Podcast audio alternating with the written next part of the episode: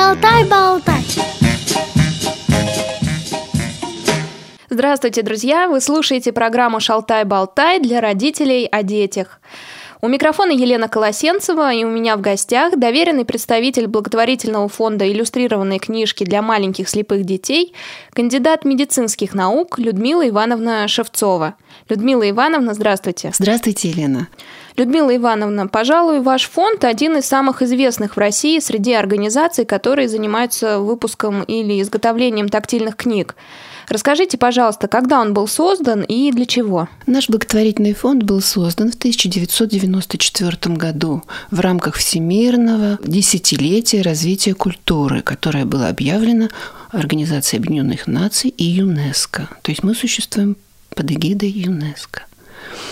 Созданы мы были, собственно, благодаря инициативе э, Александра Герасимовича Дегена, он по образованию педагог, а также профессора Московского государственного университета Юрия Владимировича Микадзе.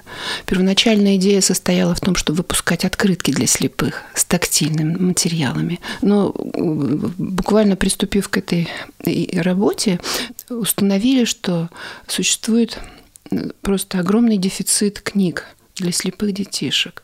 И э, замахнулись вот на такую грандиозную идею на самом деле сделать книги для детишек с дефектами зрения э, и книжки, естественно, обладающие рельефом в изображении.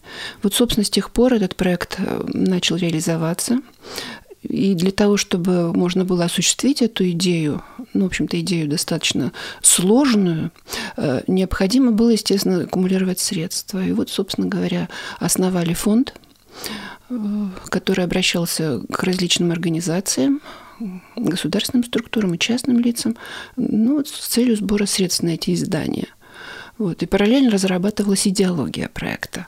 Ну и за эти годы, естественно, книжки э, начали издаваться, и мы существенным образом совершенствовали технологию изданий. То есть книжки постоянно шагали вперед, и появлялись все новые и новые технологии, доступные слепым и слабовидящим детям для восприятия. Людмила Ивановна, а в начале пути вы обращались к опыту других организаций? Конечно, конечно. Вот э, за первые годы, в общем-то, были изучены э, любые какие-либо шаги в этом направлении, которые делались вообще на Земле. На самом деле, э, фактически таких вот издательств на, на тот период не существовало в основном ориентировались на опыт э, изготовления, не издания, а вот именно изготовления э, рукодельных книг для слепых. Это, этот процесс, он идет и сейчас, потому что рукодельная книжка, она не отменяется тем, что появились издательства. Вот. Собственно говоря, у нас в России существовал и существует э, ну, такой большой-большой грандиозный проект издания э, рельефных тактильных книг на Логосе и на, на Репро. Однако же у них технологически э, задача решается только в направлении барельеф, барельефа на пластике. Вот в этом в этой технологии они достигли просто, можно сказать, гигантских результатов. У них прекрасные резчики, делают замечательные макеты. Там вот и Кремль, там и портреты, и спутники. Там. То есть слепому вот в барельефе они могут показать все. И я могу даже вам сказать, что частично наши книжки изготовлялись тоже на базе этих издательств. Наш проект отличается вот от этого прототипа тем, что книжка приобрела еще красочность это очень важно, потому что у людей иногда существует такое мнение, что раз слепой, то он вообще вообще не имеет зрительных контактов с миром. Но это не так. У слепых бывает иногда небольшое остаточное зрение, световосприятие, трубочное зрение, хотя когда он видит хотя бы какой-то ограниченный участок, но тем не менее он его может чуть-чуть даже и воспринимать остаточным зрением. Итак, наша книжка приобрела такое отличие, как красочность. Но есть же тактильные книги, достаточно красочные, которые изготавливаются в библиотеках для слепых и слабовидящих. Опыт издания рукодельных книг, который имеется и в наших библиотеках для слепых, ну, в любой библиотеке делаются рукодельные книжки, и у тифлопедагогов, которые в садиках, в интернатах работают с слепыми, есть опыт изготовления таких книг. Но зачастую, сразу хочу оговориться, эти книжки зачастую даже не совсем книжки – Часто это просто набор игрушек. Вот на Всемирную конференцию по книгоизданию для слепых из Англии привозили так называемую книгу, которая представляла собой большие листы арголита, и между этими листами на веревочках были подвешены кукла, рожок там, чтобы трубить, ну, не знаю, какая-то там, может быть, игрушка еще, клочок ткани, который символизировал одеяльце. То есть, я не знаю, такие рукодельные э, вещи, их даже затруднительно назвать книжками, это скорее символ книжки, а на самом деле их лучше было бы назвать набором игрушек. Я считаю, что эта вещь, в принципе, для слепого вообще-то очень нужная. Понимаете? Потому что нужно понимать, что ребенок плоскостное, даже несколько, так сказать, приподнятое, оконтуренное, вот выпуклое изображение, он воспринимает э, ну, не совсем адекватно естественному объекту, правильно? Если вы, например, сделали на листе очень подробный оттиск барельефный Кремля, да? Или там, скажем, ну вот царь царь колокол, да, изобразили. Есть вот такая история в аналах библиотек для слепых, когда обученная кандидат э, наук, женщина слепая, она ощупала вот это изображение, скажем, ну, говорим о царе колоколе, и она решила, что это храм, потому что похоже на купол, правильно?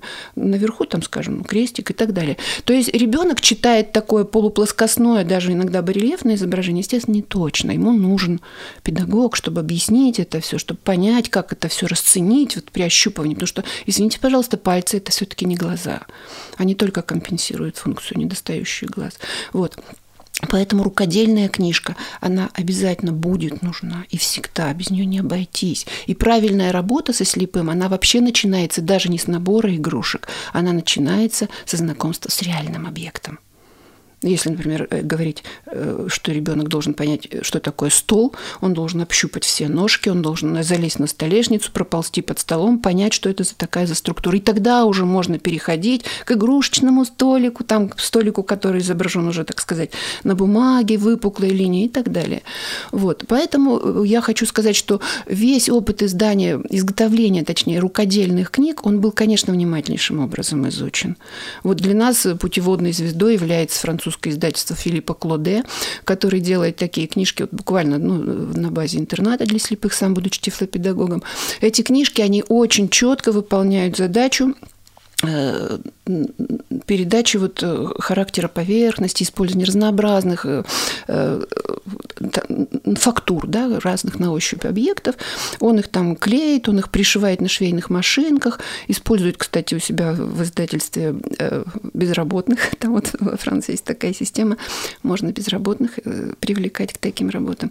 Вот. Однако же, к сожалению, у него нет дизайнеров, у него нет хорошего художника. И все это выглядит, вот эти книжки, книжки при всей своей вот четкой адресованности, они зачастую мало привлекательны, конечно. Вот. Но зато они богато наполнены фактурой. И мы сейчас в этом направлении, в частности, делаем, ну, я бы сказала, гигантские шаги. Наши книжки все больше и больше обогащаются.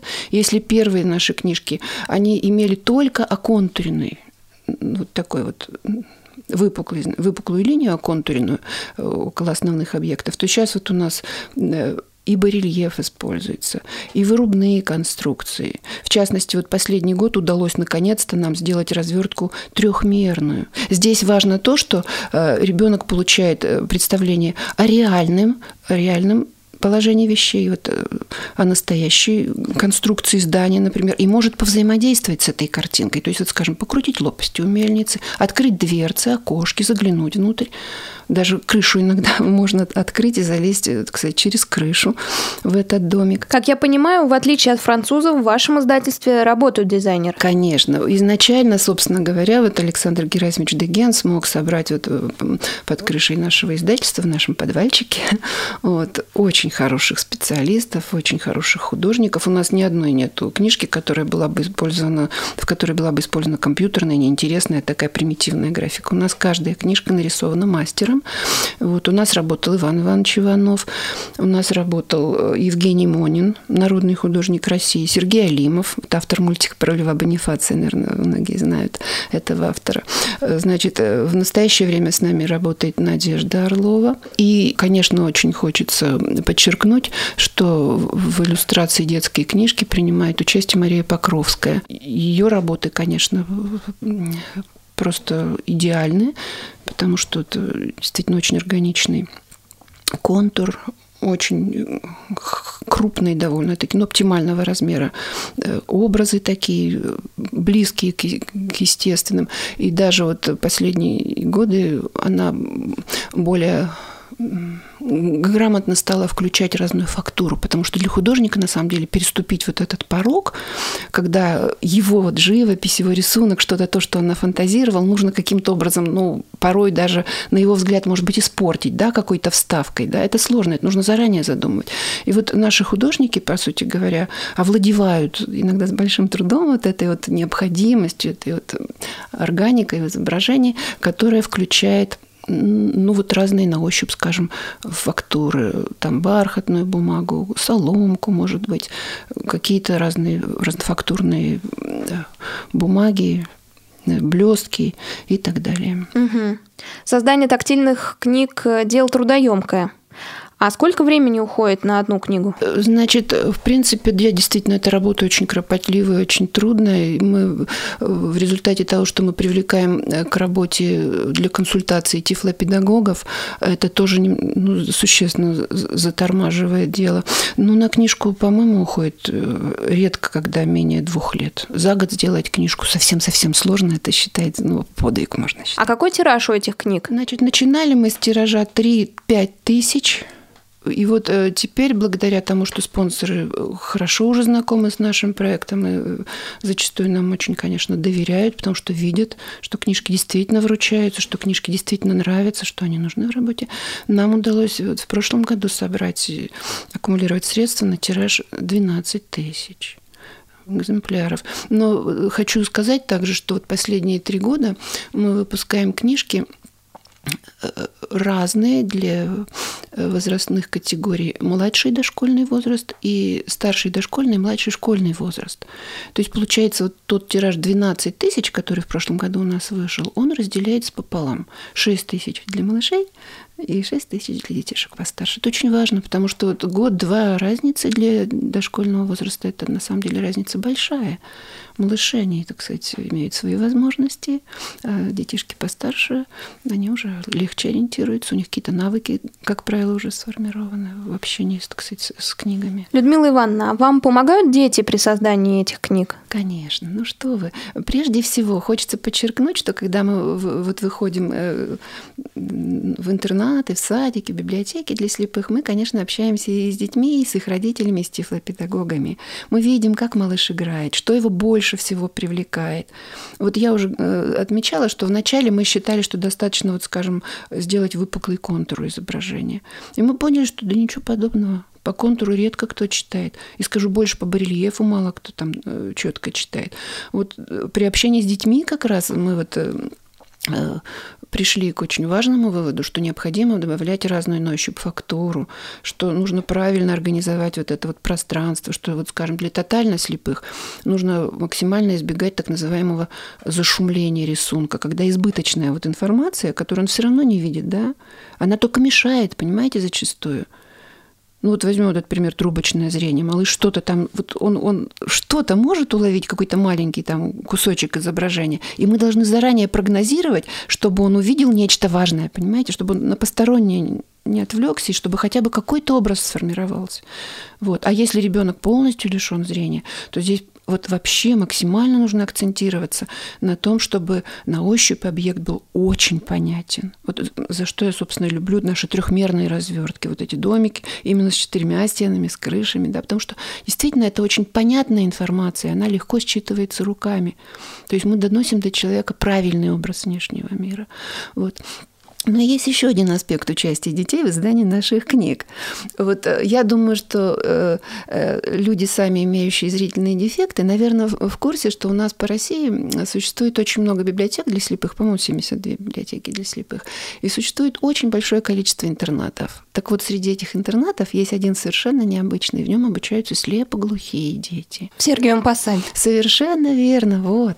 И вот эти детишки, они нам оказали помощь в издании э, замечательной книжки «Три поросенка». Дело в том, что тогда мы печатали эти книги э, в российской типографии, да, и, естественно, цвет, вот выпуклость, изображение, барельеф на логосе был сделан. Все было, так сказать, э, ну, изготовлено типографским способом. Однако же у нас в России практически никаких возможностей нет. Мы уже во все, так сказать, двери стучались. Никаких нет возможностей для ручной сборки этих книг. То есть для того, чтобы внести в книгу фактуру, нужно посадить кого-то, чтобы он просто элементарно все приклеил каждый кусочек, там, каждый кусочек бархата, каждую там соломинку, поросенку хвостик, да. И вот мы на этом этапе, когда уже книжку надо было издавать и вести всем, мы застопорились, потому что ни одна типография не взялась за этот кропотливый труд. Вот нам помог Сергиев Посад. Они там, значит, под руководством педагогов взяли клей, взяли вот эти лоскутки, которые мы им представили, и под вырубку все аккуратнейшим образом наклеили. И заработали тогда 50 тысяч рублей. Это была большая сумма. И вот они там истратили по своему усмотрению. Ну вот, э, конечно, забавно, но тем не менее тогда им очень захотелось в Макдональдс, их свозили в частности в Макдональдс, ну там еще на какие-то свои очень важные для, для ребенка нужды, на самом деле. Это все действительно все серьезно достаточно для них. Вот это был свой заработок. Так что детки очень участвуют в нашей работе, они нам очень помогают. И мы, собственно говоря, ориентируемся на их нужды. Вот прислушиваемся, можно спросить любую заведующую специализированного детского сада, любой, любого директора библиотек для слепых мы встречаемся. Вот и на праздниках «Здравствуй, книга» с ними, на конференциях, библиотеках для слепых бываем. Вот, наверное, каждый вам скажет, что мы первое, о чем спрашиваем, скажите, пожалуйста, что еще нужно сделать, чтобы книжки стали лучше? И вот мы аккумулируем эти отзывы, эти рекомендации. Даже проводили, знаете ли, конкурс на лучшую тактильную книгу. Собственно говоря, планировали издать лучший экземпляр. Но вот сразу хочу опять же сказать о рукодельных книгах. Проблема в том, что они типографским способом, типографским способом, э, как правило, не могут быть тиражированы. Потому что там вот опять же используется этот э, ну, феномен э, мешочек с игрушками, как вот я называю это. Да? То есть в типографии такие вещи невозможно воспроизвести. А наша задача, чтобы вот детишки в России, ну вот большинство из тех, кто вот имеет дефекты зрения, получили действительно очень хорошие качественно изданные книги, не мешки с игрушками. Хотя такой у нас опыт тоже был. Мы э, к одному нашему изданию прилагали именно вот набор игрушек. Есть на, на, на картинке собачка, подобрали тик в тик вот такую собачку. Есть бегемотик, нашли вот этого бегемотика. Это не, не просто делать, но тем не менее мы, в общем-то, теперь вот это этот проект оставили, вот добавление мешка с игрушками, потому что на самом деле это не наша задача. Наша задача сделать очень хорошую книжку. И мы сейчас больше усилий прилагаем именно к тому, чтобы вот сама книжка, как типографское, тиражируемое издание, была максимально наполнена разнообразной тактильной информацией. И я полагаю, что мы с этой задачей так, ну, в общем-то, в меру наших сил справляемся. В ночь и в мороз шутку серьез. Вами всегда Радио ВОЗ. Вы снова в студии Радио ВОЗ, www.radiovoz.ru. Программа «Шалтай-болтай» с вами. Ведущая Елена Колосенцева и у меня в гостях доверенный представитель благотворительного фонда иллюстрированной книжки для маленьких слепых детей, кандидат медицинских наук Людмила Ивановна Шевцова. Людмила Ивановна, расскажите поэтапно, как создается тактильная книга, с чего вы начинаете и какой результат получается на выходе? Производство книжки, оно базируется на э, трех китах. Первое, нужно иметь какой-то литературный материал. Иногда он является стартовой площадкой. Могу привести пример. Э, мы очень любим Эдуарда Николаевича Успенского, замечательного классика детской литературы.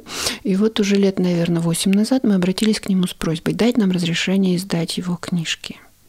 Вот. Он э, дал такое разрешение нам, но при условии, что мы ему покажем обязательно макеты. То есть, чтобы его устроили рисунки э, художника. Э, за работу у нас взялась Мария Покровская. Мы привезли ему эти вот рисунки, которые она сделала. И он нам сделал ряд замечаний. Ну, вот в частности, там вот про тигренка сказки, да, он сказал, что мальчишки не могут от тигренка прятаться на дерево, потому что они храбрые, и значит, они были переделаны в каких-то там дяденек в шляпах. Ну, вот пример просто, да, как идет работа. Вот, то есть Маша Покровская все замечания учла, и когда книжки действительно были изданы, они были изданы в двух вариантах. Вариант был, э, ну, картонный, так сказать, бумажный вариант с, с, с некоторым включением фактуры разной на ощупь, там, ну, скажем, там какой-то там мех, там что-то еще разное на ощупь. И второй вариант э, был напечатан э, на логосе на пластике. Вот три стихотворения мы приготовили таким образом. То есть первый, первый значит, опорный камень – это был текст. А бывает такой вариант, когда стартует, наоборот, от рисунка. Да, вот, скажем, про девочку Иришку. Сначала был рисунок, а потом уже заказали под эти рисунки э, текст э, поэту. Вот э, Маша Покровская, вот когда она э, осознала важность фактуры для слепого малыша, она сама придумала книжку, которая называется «Мир моих друзей». Вот она отрисовала разных рыбок, у которых была задумана чешуя, там, зайчиков пушистых каких-то, то есть, ну, не знаю, птичку с перышком, да, и ее брат, архитектор, сочинил стихи замечательные. Вот таким образом книжка рождалась. И третья составляющая, на которой хочется остановиться тоже, это работа дизайнеров-макетчиков. То есть вот э, если, э, скажем, э, рисунки уже готовы, нужно выполнить, по-моему, называется этот процесс обтравка, когда вот этот вот рисунок, сделанный художником, нужно вот каким-то образом характерно обвести, чтобы потом, скажем, вот некоторые части рисунка вырезать, да, ну или это называется вырубка, то есть их удаляют, а под них вставляют фактуру. Мех там какой-то, ткань, атлас, э, соломку, ну, в общем, то, что необходимо, характеристику важную. Дом, например, он будет из шпона сделан, там крыша как будто кирпичная, ну, в общем, вот такие вот вставочки делаются. Вот. И, кроме того, дизайнеры вносят э, огромную лепту вот в создание этих книг, когда они мастерят вот эти вот э, конструкции очень сложные, кареты, дома, вот мельницы с с вращающимися лопастями – скажем, машинки с крутящимися вот э, колесами. Вот эти вот игрушечки, которые прилагаются к нашим последним комплектам, вырубные игрушки, с помощью которых малыши на прилагаемой театральной сцене разыгрывают целый спектакль. Вот это очень важный такой момент для обучения слепых и слабовидящих детей. Так, вот это работа конструктора, дизайнера, и она тоже, конечно, играет гигантскую роль в издании таких наших сложных устроенных книг. Что ж, мне остается только пожелать вам, Людмила Ивановна, и вашему фонду удачи и вдохновения. Спасибо большое, что вы пришли к нам. Программа «Шалтай-болтай» подошла к концу, и мы прощаемся с нашими радиослушателями. Хотелось пожелать всего наилучшего слушателям Радио ВОЗ. Успехов, здоровья. К теме «Тактильная книга» мы еще вернемся в программе «Шалтай-болтай». Сегодня в гостях у Радио ВОЗ была Людмила Ивановна Шевцова, доверенный представитель благотворительного фонда иллюстрированной книжки для маленьких слепых детей. Если у вас есть вопросы к нашей гости или вы хотите обратиться в благотворительный фонд, то звоните по телефону 629 02 68. Повторяю, 629 02 68. С вами была Елена Колосенцева. До встречи в программе «Шалтай-болтай».